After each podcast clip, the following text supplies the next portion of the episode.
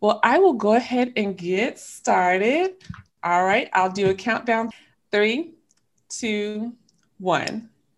Hey, this is Cleo with CleoYogaFinance.com, and welcome back for another episode of Financially Free with Cleo a show where we shift mindsets with real and raw money conversations with everyday people, empowering you to take action, appreciate the journey, and live the lifestyle you desire financially, mentally, and physically. And today we have a very special guest. We have Becky Mollenkamp, and she is a mindset coach. And she's on a mission to smash patriarchy by helping women in their inherent worth and power. Believe in their inherent worth and power.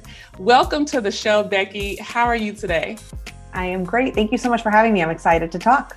Oh, I am too. And I appreciate you for taking your time to be here with me today. And I love to learn more about you and the mindset work that you're doing and changing lives, which is it's very, very much needed in today's world. Um, even before the pandemic and everything. Um, I do feel that mindset work is very important. So I'm excited to share what you do with everyone. But first, let's start with learning more about you and your childhood. So if you could just share with us how you grew up and when you first learned about money. Well, I grew up in the Midwest and in a what I guess I would now think of as sort of a solidly middle middle class existence although at the time I didn't think so. And I still don't fully know because I don't really know what my parents made. But then my parents got divorced and we moved into I would say on a lower middle class existence as my you know my parents navigated the divorce. And I mean my relationship with money and my earliest memories of money were definitely around lack. You can't have that because oh that costs too much the story I always tell that my mom hates, but was when she was we were going through that she was going through that divorce. We all were, uh, and money was very tight. She didn't make a lot of money. She was trying to get her master's degree while raising two kids, and she used to take us to Taco Bell. This will also age me because I'm going to tell you what tacos cost at Taco Bell then. It's so much different now, but they were like 49 cents. And I remember my mom would say we could get like three things off of the 49 cent menu or we could get two and a drink. And that was always and so everything was always like there's this much money and we have to be very careful about how we dole it out it meant not getting the things i wanted at christmas. And i lived in a neighborhood or in an area a school district where most of the kids had a lot more money than me. I had an immense amount of privilege that i didn't recognize at the time but I felt a real feeling of lack. The other kids were having, you know, getting three Swatch watches for Christmas or four Cabbage Patch Kids. And I was like, if I got one, I was very lucky. To get one is privilege, but at the time it just felt like there's not enough money. Mm-hmm.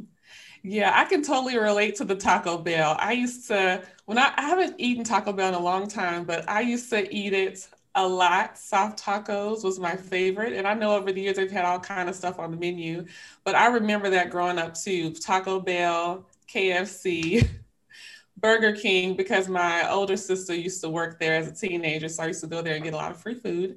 Uh, but I can yeah. totally uh, relate to that. Um, so when you think about just from, you know, growing up, even young adulthood and up until now, uh, what do you feel is your best money decision that you've made thus far? Oh, that's a great question. My best money decision I've made so far, I think, was in my personal business. And that was start shifting to the profit first method. Now, there's plenty of money coaches out there that don't like that method, a lot of accountants that don't, and, I totally get it. So it's not for everyone. But for me, as somebody who avoided money, who didn't want to look at my money because it was scary and overwhelming and made me feel like there's not enough, I would just ignore it, which led to there not being enough. so it was a really self defeating activity. I switched to Profit First a few years back. And since then, I have paid myself regularly every two weeks. I have money in savings. I have money to pay my taxes. I haven't made more money yet I am a better steward of my money. And suddenly it feels like there's more money. Literally, I've been plateaued in my income, my revenue for the last three years. But the mm-hmm. amount of money I'm able to keep has dramatically shifted because I'm actually watching my money and being careful with my money and deliberate about where it's going. It's made all the difference. Mm. And when you compare that to when you first started your business, do you feel more uh, in control of everything versus when you first started? Yes. And it's so funny. I've had this conversation with other people who are similar to me and who have gone to profit first or who are thinking about it. And there's this feeling that you have that I think is a lie we tell ourselves to continue to be able to avoid money. But we believe oh, if I do that, it's too rigid. I won't have, there won't be enough. That was always my fear. It's like, oh, I can't switch to that method. There won't be enough money. If I have to put some money into profit and money into operating expenses and money into taxes, like there won't be enough money. How will that work? I can barely continue to pay myself right now. I can barely like scrape by.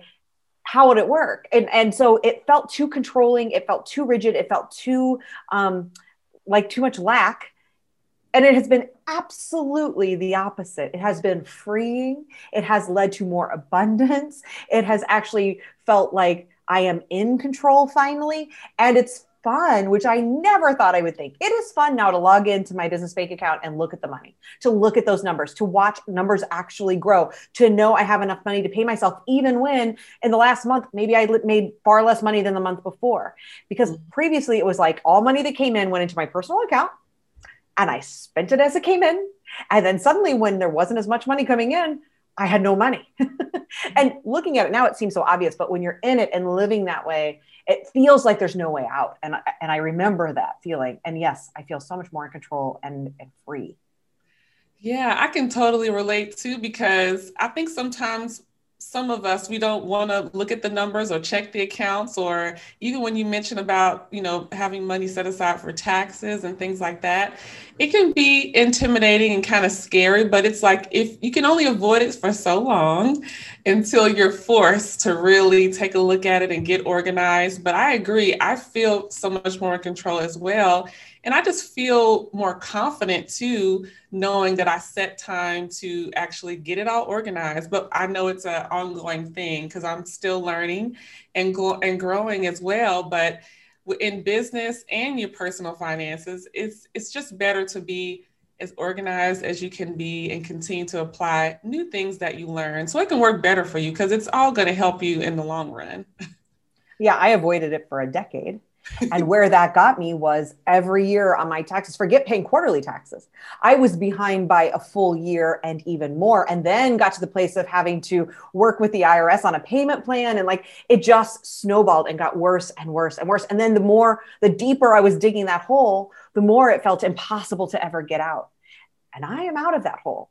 In, in literally one year, without making more money, one year, I was able to get out of the hole and ahead and now to where I don't have to worry about taxes. I know I have the money to pay them. I have enough to pay this year, uh, my taxes for this year, and, and I'll have enough to pay next year. I can pay quarterly. I can pay myself. Like it's just night and day. And it's amazing that it was literally not about making more money. It was truly about facing my money, which was terrifying.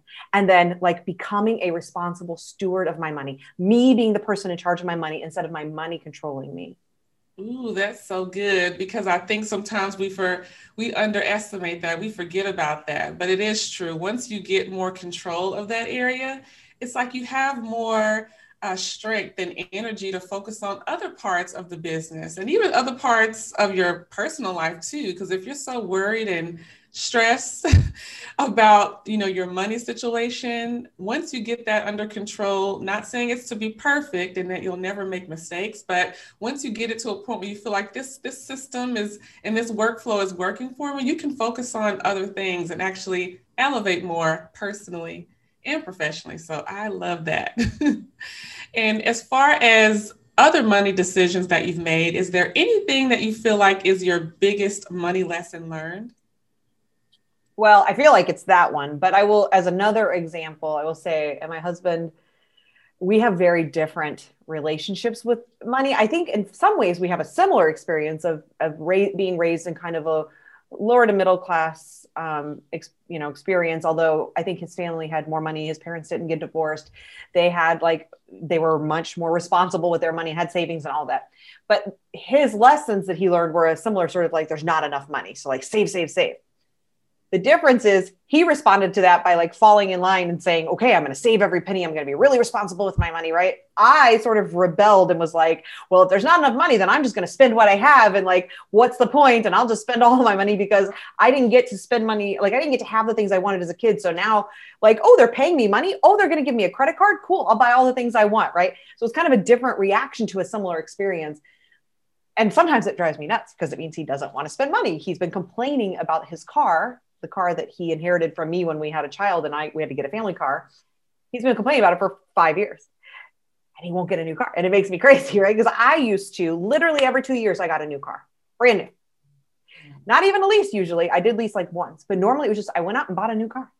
Hmm. Because why not? Right. And luckily, somehow I managed to not really ever be upside down. I think one time I was upside down alone. I managed to somehow always be okay, but I was spending an insane amount of money on a car payment. And what I will say is that I have gotten from him and, and him being more responsible is we now have two cars. They're both paid off.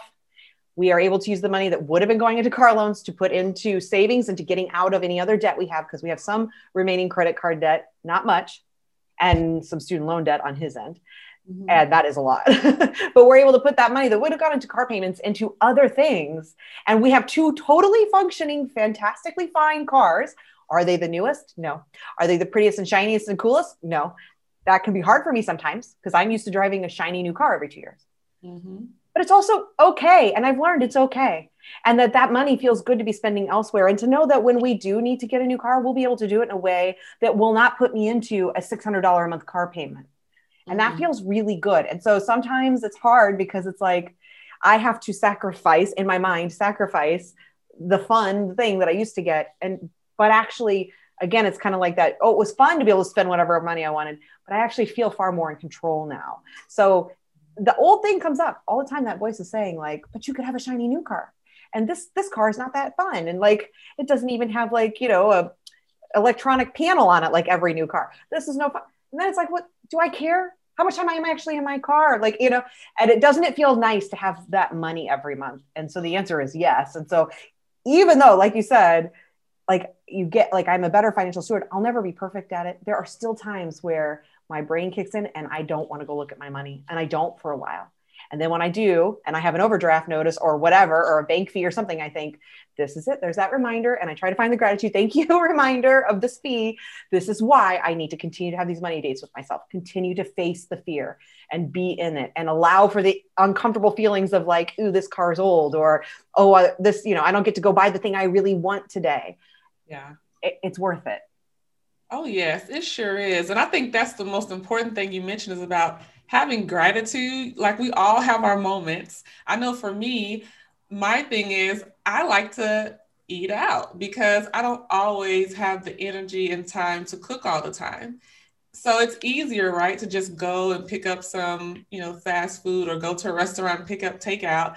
But I know that's something that I can't do every single day and expect to reach my financial goals. So just being, you know, showing gratitude, being grateful. And just with the car, like I have a car now that's paid off, but it feels good to know that I don't have a $600 car payment. So whenever I feel myself wishing or thinking or wanting something that maybe I don't really need right now, I just try to remind myself that, you know, whatever I want, it doesn't mean I can't ever get it. It'll just be at a later time and just being grateful for what I have now. So I'm so glad you mentioned the gratitude because that is a huge one. That's big. Yeah, I feel that. And also to acknowledge, like, for me, one of the things that's been important is to also acknowledge my immense privilege and to like when i hear that voice coming up to say like well let's check the facts here right? Yeah i don't i can't buy the shiny new tesla but all the things that i do have and all the amount of privilege that i have in my life and even like as i reflect on my childhood at the time that felt so like restrictive and and and in a place of lack i now look at it and think i had an incredible i had so much privilege. I had a, a house you know? And i had a I had parents that were able to be there for me, even while my mom was trying to like go to school. And, you know, I had clothes and no, I didn't have two Swatch watches, but I got one and like all the things, right? And I think that continues today of that being in gratitude helps me also keep my privilege front of mind because I think that's really important. And unfortunately, I think it's something that's really not addressed and brought into the money mindset discussion enough. And that's, I think, really harmful. Mm-hmm. I totally agree. And I think that should be at the top of conversations more often than not. And I know that goes into, you know, being financially free. Um, you know, I would love to know what you feel is to you being financially free because i know you mentioned the gratitude and i know that's a big part of when i think of financial freedom i know my first thought is being grateful for what i have but also knowing that i can get more of what i desire as well. So what does being financially free mean to you? My first step to me on financial freedom is not owing anyone right? So not having debt. And i'm not there yet. So i don't feel financially free in that way in that like tomorrow if i stopped making money my husband and i stopped making money and there was no money coming in i wouldn't have much freedom because i would have creditors knocking on the door for my house you know for a student loan and for one credit card we still have so like we don't have as much as we used to it's been great watching that shrink but it's still there. And so that doesn't feel like freedom yet. That's the first step on my freedom journey is to get out of debt. The house might be a different story because I could sell it and we have money in that. So that's, I'm not as worried about that. But all the other debt, the things that no one could come collect on except asking me for money I don't have to pay for it, like that's the debt. I want to get out of that. The next step to me is like to have the freedom to not have to worry about Taco Bell and getting sour cream on my taco. I don't go to Taco Bell much either because I usually regret it when I do. But that idea of like, if I want to be able to go out to eat tonight, I don't want to have to make it be a decision I have to wrestle with. I have had many times in my life where I've had to look at my bank account especially like out of college where there's $25 and it's like what does that mean how does that hold me over until the next paycheck what can i and can't i buy? I'm going to walmart. Okay like oh gosh it's already at 22 is this uh, last item going to push me over or not? That does not feel freedom. That does not feel good right? I don't want to be in that place again. And so that means i want to not only be able to get out of debt but to have savings to have enough of a nest egg that one, I could lose my job tomorrow and be okay until I, I mean, my job is my, I'm self employed, but for my husband to lose his job, me to no longer get clients, to have enough runway that we could be able to continue to live and not be in trouble, feed our child until we got jobs. But then even beyond that runway to say, we have the freedom now to like enjoy things. To me, financial freedom doesn't have to mean making millions. I used to buy into all of that narrative I don't anymore. I've done all of my math. I have, and I'm telling you, this is coming from someone who does not love numbers and math and used to run and hide from it. I have a crazy spreadsheet where I have my good enough, like my number I have to meet, what we need now to live, what the next level looks like for us, and then like my dream. And when I really sat down, truly thought about what my dream looks like for my life, it doesn't take millions to afford it. That's a, a narrative we've been sold that I think is part of it is to discourage us from even trying to get financial freedom because it's so overwhelming that it's like I, that'll never happen. My my dreams are really to make a few hundred thousand a year, and that still feels like wow, that's a lot of money. But it changes everything when you go from thinking, well, I'm I'm not going to be financially free. I'm not going to have an amazing life until I make tens of millions a year, and that'll never happen. So I might as well give up. To saying like, oh, I could do that and make three hundred thousand a year. That's a lot that doesn't feel as overwhelming as having to make 10 million a year. So I kind of have like different places where financial freedom goes. First, it's getting out of debt. Next is having a runway to survive if we needed to. And then the final step for me is like the freedom to just be able to buy the things to live the life that I imagine for myself. My definition of success and happiness, which is not what society tells me it has to be. Mm. To get to that point will be incredibly freeing, but I'm taking it one step at a time on that freedom journey. Yes. And I love that you how you broke that down because I want people to know that you know being financially free doesn't mean that we're perfect or have it all together or that we don't make mistakes or have you know ups and downs or that our you know definition of being financially free you know it can change over time as well and i'm very I feel I don't know if I should use the word basic, but I feel like I'm very minimal. Like I don't require, I don't need to make a million dollars either to feel financially free, be financially free, or to feel like I've, I've made it. Because the things that I know I like and enjoy and want to do, it's not going to require millions of dollars either. And for those out there that, you know, your goal is to be a billionaire and a millionaire, that's totally fine because that's your goals. But I totally uh, relate to that as well is that, you know, I don't necessarily have to have a million dollars or millions of dollars to really feel like I'm living a fulfilling financial lifestyle. So I love all that you um, have explained when it comes to being financially free. yeah, and I think some of that is, well, I think a lot of it is just this narrative that's rooted in white patriarchy that we've all been indoctrinated into. And so we just sort of believe until we dismantle it for ourselves that everything is about more, better, bigger, faster, right? That's that's the messaging we get. And so very often we just sort of we go along, we go with the flow of what we we know to be true without really questioning it, which is that's nothing that's of course. I, that's not about blaming you, of course, right? This of course we do that because that's how we are all raised in what we believe. But so we buy into this idea without like actually examining, well, what does it look like for me? And why do I need that? Why does it need to be bigger? Why does it need to be faster? Why does it need to be first, the best, whatever? Do I need that? What does it actually mean for me? And that to me is where power, like that's real power, that's real freedom to mm-hmm. stop, examine what really you, what your life you want it to look like without it being because you're performing or because someone told you you had to or because you think it should need it needs to be that way. What does it look like for you?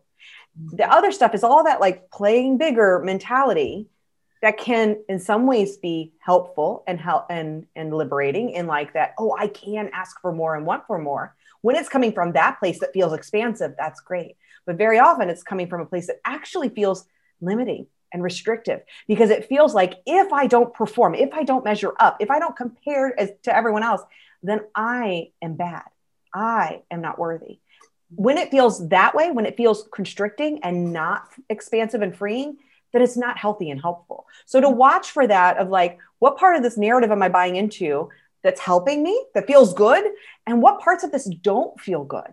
And the parts that don't feel good, then to say, like, let me examine them. Let me write my definitions for these things, for what success looks like, for financial freedom. I love that you asked that because it's different for everyone. What do you want it to look like? What do you want your life to feel like? How does that look financially? And that is okay Instead of it feeling like you're basic, although what's wrong with that word? Great, you're basic. You're a minimalist. I like that word too. But like, no, you just know what you want. Yeah. That's powerful. Like I think that's amazing. Let's let's get there. Everything else is BS that is patriarchy stuff that's trying to keep us in our place. Because when in that that old narrative that structure of like you have to have more better now fast good whatever and if you don't the, the inherent message in that is if you don't then you're not very good you're not worthy you don't measure up when that's when you're buying into that and it's nearly impossible given realities of living in white patriarchy that never get discussed when we talk about money mindset and manifesting mm-hmm. given those economic realities you're being asked to do something expected to do something that's nearly impossible or very difficult. And then when you can't, because why could you? Then it's something wrong with you. That's what happens in that manifesting message. Mm-hmm. If you don't believe, if you believe it enough, it'll happen. Let's not talk about all the economic reasons of white patriarchy that it won't happen. If you believe it enough, it'll happen. And then when it doesn't, then it's because you didn't believe it enough. There's something wrong with you. That's gaslighting right? Because it's not true. and we we take this because what we are told it's everywhere. So then when we don't measure up, we feel bad about ourselves. And what happens when you're in a place that's a shamey place or something wrong with me? You you you close down. Right? How I was with my money before. It was too shameful and yucky to look at it, so I didn't and I dug a deeper hole for myself, right? So when when patriarchy uses this blame and shame against us, Mm-hmm. to keep to to tell us there's something wrong with us what they're doing is basically keeping you stuck because they know that's what's going to happen, right? The system knows that if people believe there's something wrong with them, they won't examine the system and they will just stay in this place of feeling bad about themselves. And we don't, we're not empowered from that place to take action. So we stay stuck. Yeah. So it's not powerful. So instead, let's opt out. Let's say, wait a minute, what parts of this do I want to own and what parts do I not? And what does it look like for me? And I'm going to do it in the way that feels right to me. And that to me is super powerful. Yes. Oh, that was so good because I think more of us need to have that time and talk with ourselves about that, be honest with ourselves, and also, you know, find people to talk to that we trust, that we can, you know, get their advice, feedback, or just even vent to about it because we got to get it all out in order to really make some good decisions and that goes into you know starting with that mindset and i know as a mindset coach i know you do a lot of work with helping others with their mindset so if you could share with us you know why is mindset work important you know why is it really needed and how do you help others with their mindset yeah and i kind of even i don't know lately i'm like do i even want to call myself that anymore because i don't love what mindset coach looks like in this world out here because it's very much contributing to everything I just talked about. People are calling themselves mindset coaches. And let's face it, very often it's white people and it's white men that are basically doing this whole think and grow rich mentality, right? Believe it, whatever. And then it's white women who are in like, you know, manifest your the life of your dreams, like right, the spiritual bypassing kind of approach to it. Either way, it's really harmful because what they're telling you is they're playing into exactly what I just said this white patriarchy idea of like, well, if you just believe it, then it'll happen. And if you don't, there's something wrong with you without acknowledging their own immense privilege. And so the first thing I would say is like, if you're looking for coaching, because you talked about getting support like from friends and family, and that's helpful. Sometimes friends and family aren't always helpful because they are still buying into, you know, they're they're so deeply rooted in their own money stories that they can't help you, right? Because they can't see past their own money stories. So sometimes that means we turn to coaches for help or, you know, whoever is doing this work, gurus. But the problem is then we're giving our money to people who are not helping either. They're being harmful because they're just perpetuating these same patriarchal tools and messages. So if the coaching that you're seeking out does not address, not just acknowledge, but really address the economic realities of white privilege and white patriarchy, then run for the hills because that is harmful, not helpful. It needs to be something that's saying, yes, you have some role to play in how you show up in the world, right? In your relationship with money. And that relationship with money is informed by very real things that happen by mm-hmm. living in these systems we live in. So let's take time to separate that out. Let's figure out what parts of this mindset problem I have are mine or are even a problem. Mm-hmm. Most of the work doesn't do that that's out there. It's just going to tell you all these like techniques to to really manifest, to make a vision board, to hold belief, blah blah blah. Mm-hmm. That's really lovely for people who have a lot of privilege to make that happen. I, I, love Rachel Cargle. If people don't know her, go follow her. And one of my favorite things she said is maybe you manifested it, maybe it's white privilege yeah, that kind of says it right there to me that there's not enough acknowledgement happening of that. So I think when it comes to mindset, where I come from this work is let's start to figure out that difference. Let's unlearn the patriarchal conditioning, right? Well, first let's acknowledge it. Let's get to it and say what parts of this are mindset and what parts of this are real. And then let's start to detach from the parts of that that we can. Some of the stuff is well outside of our control. It's systemic, right? There's only so much you can do to affect that change. So then it's about changing your relationship with it, saying, where can I opt out if I want to? What parts of this do I no longer want to own? So starting to understand that. And then the final piece of it is the part that I think most people are doing, which is making a change. And that change, the difference I think that I bring to it is it's about self compassion. And I want to call myself a self compassion coach, but no one would know what that means, I don't think but it's about learning how to remove that shame, blame, and guilt, those tools that get used against us, and to say, this isn't about me. I'm not going to judge myself for being in the place I am. When we start to encounter, when we start to face our money fear, start to face our money story, it's easy to go into a real shamey place. A, like, I did this to myself. What's wrong with me? I'll never get out of this. I'm horrible, right? We go there quick. It's easy to. So the, I think the most important piece of the work is to stop that to, to love ourselves through change, to acknowledge and validate why we are where we are. And a lot of it had nothing, I would say 90% of it, 99, had nothing to do with us. It was the messages that were given to us by our families, yes, and a lot of money mindset work will go there. But I think we need to go bigger than that. It's important to look at the messages that were given to us by culture, society, religion, school, the business world, everywhere. All the stuff that was given to us or put upon us. Mm-hmm. And to acknowledge that because part that doing that acknowledgement helps us say that I don't have to own this. This isn't me. I am not at fault. It removes that judgment and that shame to start to get to a place of loving ourselves into change. And I think truly the only real change comes from that place. We don't usually make healthy, lasting change from shame. That's why the diet industry is what it is. why diets don't work. one of the reasons they also don't work. well, they don't work for a lot of reasons, but that's one of the reasons, right? And so, so much of what's out there is trying to get you to make change from the shamey place. Let's stop that. Mm-hmm. Don't have to do that. Let's learn to love ourselves through change. And that's really where I think I come in in the work I do. Ooh, love ourselves through change. I really, really love that. And like for people out there that really are serious about finding a mindset coach, what are, you know, a couple of things that they can look for in trying to decide which one to hire or even to start the conversation with? Well, I think first and foremost, no matter whether you're white, black, brown, I think you need to start with is this a person who's acknowledging white patriarchy? Mm. If they're not, I don't, then I say steer clear. Be careful because they will be using tools of patriarchy, even if they are well meaning people, right? I see it happen all the time with well meaning coaches, really good people. if they haven't unlearned their own patriarchal conditioning, they are in no way ready to help you unlearn yours.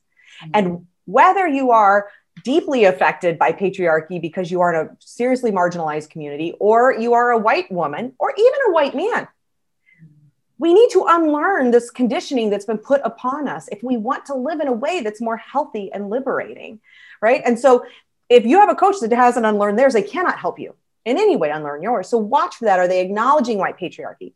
Do they understand what that means?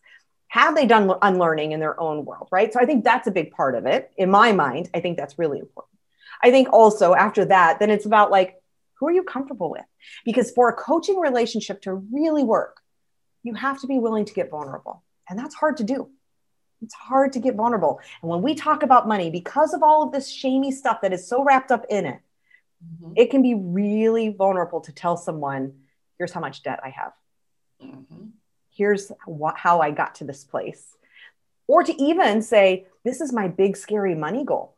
That can be hard to say out loud, even if you're not in debt. Like, but just that you have a big like all of these conversations around money because what what do we all learn from our childhood the things you don't talk about money sex religion money's right there right that is what we know we don't talk about which is really harmful and part of all of what we learn so you have to be willing to get vulnerable with somebody. So first, first and foremost, I think they need to understand white patriarchy. Second, I think they need to be somebody you feel comfortable talking with. And third, let's get serious about money. Can you afford to work with them? And if you can't, are they pushing you to anyway? That to me is a warning sign to run for the hills. If you can't afford to, like, I have two ways to work with me one on one, which is not cheap because it requires a lot of my time and energy. And then I have a membership. If someone tells me they can't afford to work with me one on one, I say, then don't. I let them know, like, I do not want you to take on credit card debt to work with me. If you can't, I have a membership that's a much lower price point. Let's look at that. Could that work for you? And if not, then maybe it's time to find someone else because I don't think that that is, um, especially when it's around money mindset, I don't think it's healthy. And you will see this happen with money mindset and manifesting people who are like, well, if you be- if you really believe in yourself, if you really want to make a change, then you'd be willing to spend more money. You'd be willing to go into debt because you'll believe that you can get yourself out of it. Run for the hills. I just personally don't think that that is healthy. So I think those are some of the key things to probably be looking at.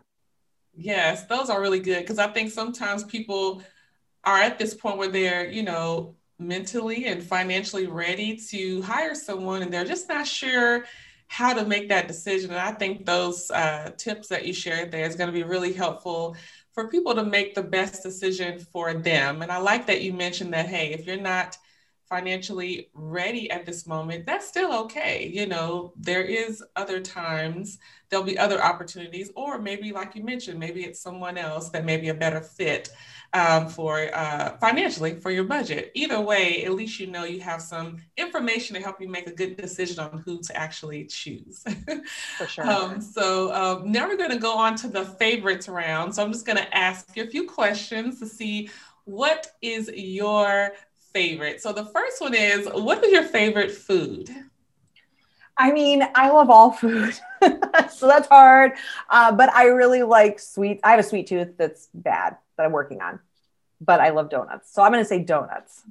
Me too. Do you have a favorite movie? I'm the kind of person who doesn't watch movies over and over again. Like I watch a movie once and then I'm like, let's move on to the next thing. I mean, I, I usually tell people it's Office Space because it's one of the few movies that I have seen many, many times and I can quote from. So we'll go Office Space. Okay, cool. Uh, do you have a favorite place that you've traveled to? Oh man, again, when I travel, I try not to go back to the same place because there's so much world to see that I don't want to go again and again to a place. I've been to I've been to a lot of places. I think my favorite only because of like the historical context and my age. I went to and again, this so ages me. I'm so old. I went to the Soviet Union before it became Russia, right before, like literally the month before the coup that led to the ending of the Soviet Union. And I spent a, almost a month in Russia on an exchange trip when I was in high school. And that was like mind blowing, ripped open my brain about the world. And I think it's so important for people to travel when they are young and still able to like allow in new information and perspectives before we close ourselves off. So I think it was a really important trip for me.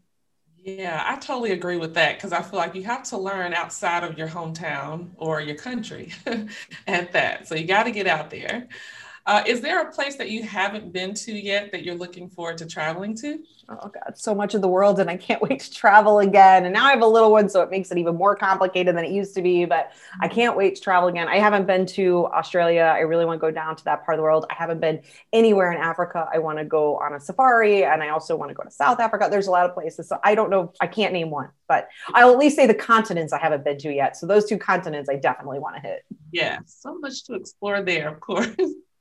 All right. So if you had $500,000, what are the first three things that you would do? Not the only three, but just the first three things. Well, number one's easy because I would pay off 500,000. I'd pay off all of my debt, not my mortgage, because that one again actually is an investment. And we have we have equity in it. But okay, so pay off my debt. Number one, easy. The next two get a little harder. I think I would put my house up for sale and buy a nicer house because not we just need like just a tiny bit more room. Again, I don't have like mansion dreams here, but I just want something a little bigger. Um, and we would probably mortgage it, put, put a nice down payment on it. And then number three should probably be put some things in save, put money in savings. But I think instead I would say like buy something fun and nice, probably a nice trip for my family after all of this time in lockdown. But yeah. number four would be savings for sure. Yes. Ooh, I love that. Always have to have in that uh, that trip, that vacation, to go explore and and have fun because you can learn and have a good time and relax all at the same time. And after this last year that we've all had, like every, I, I think we all just need expansiveness and like to get out of our own space for a while. Yes, most definitely. Working from home uh, can be cool, but then at some point you're like, I need a vacation from home. yeah. So, yes, I totally love that.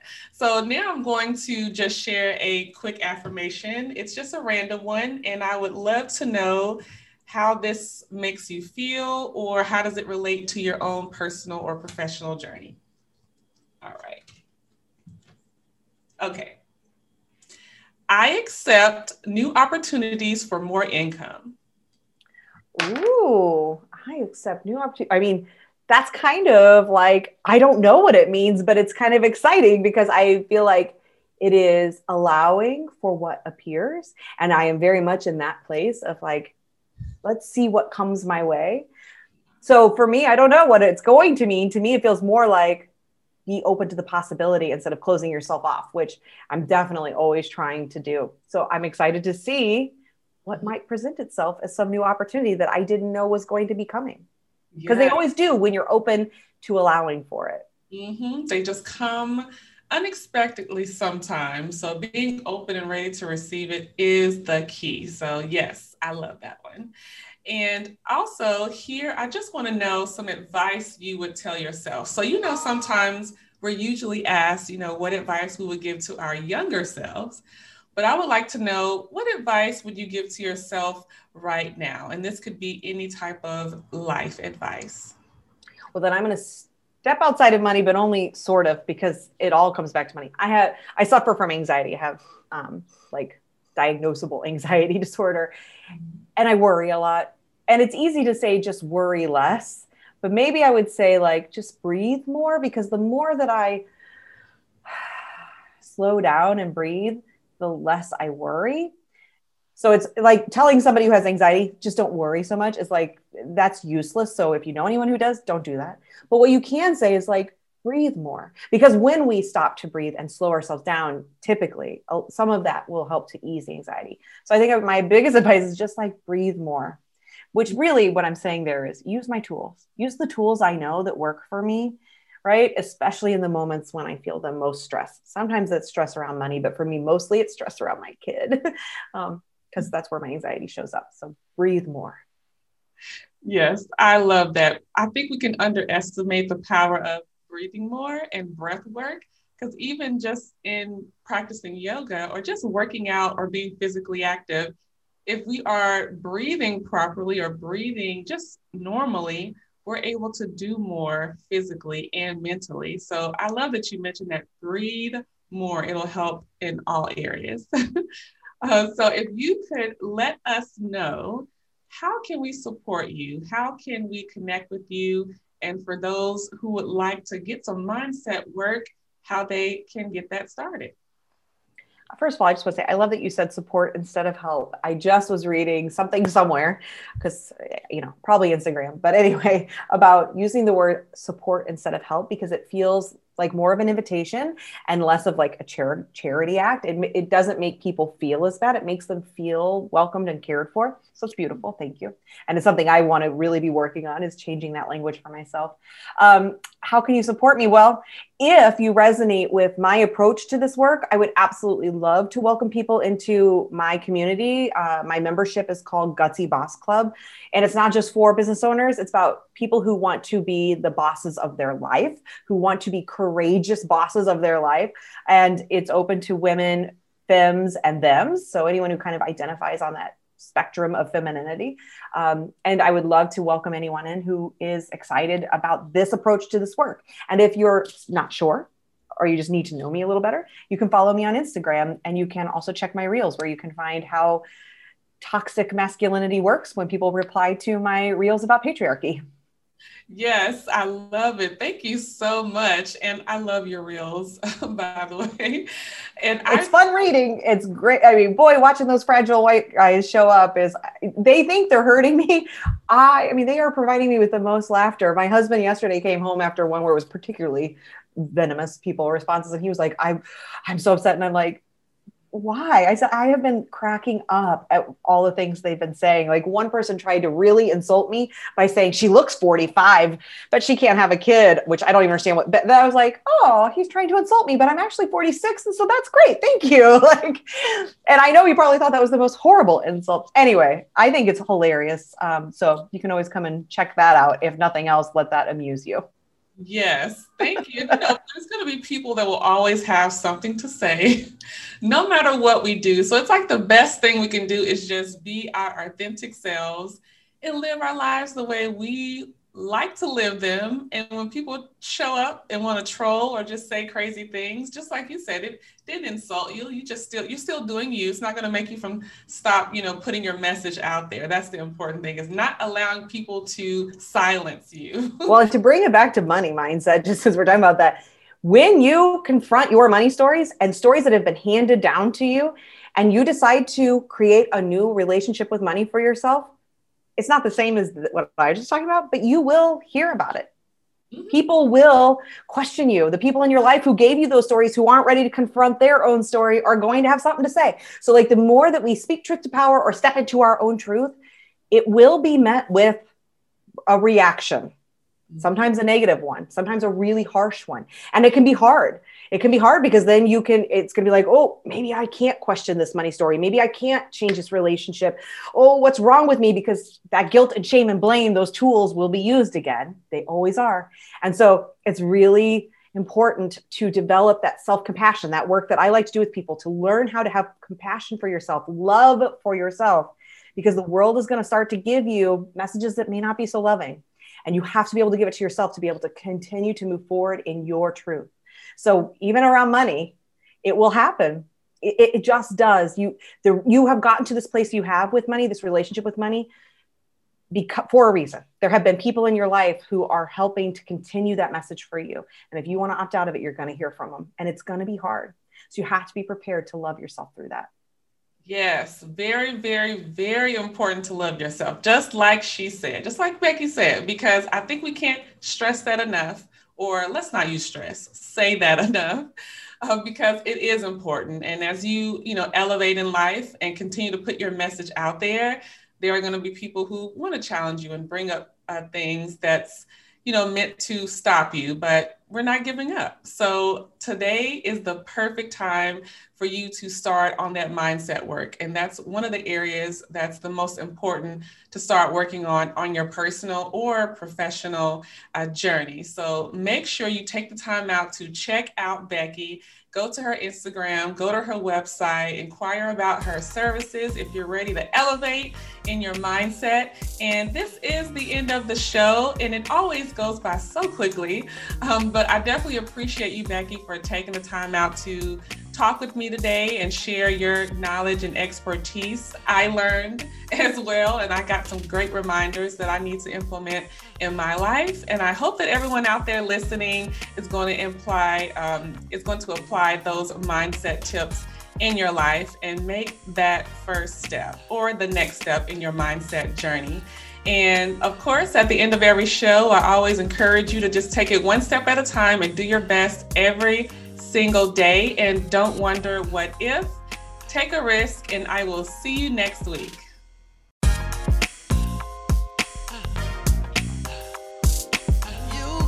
financially free with Cleo.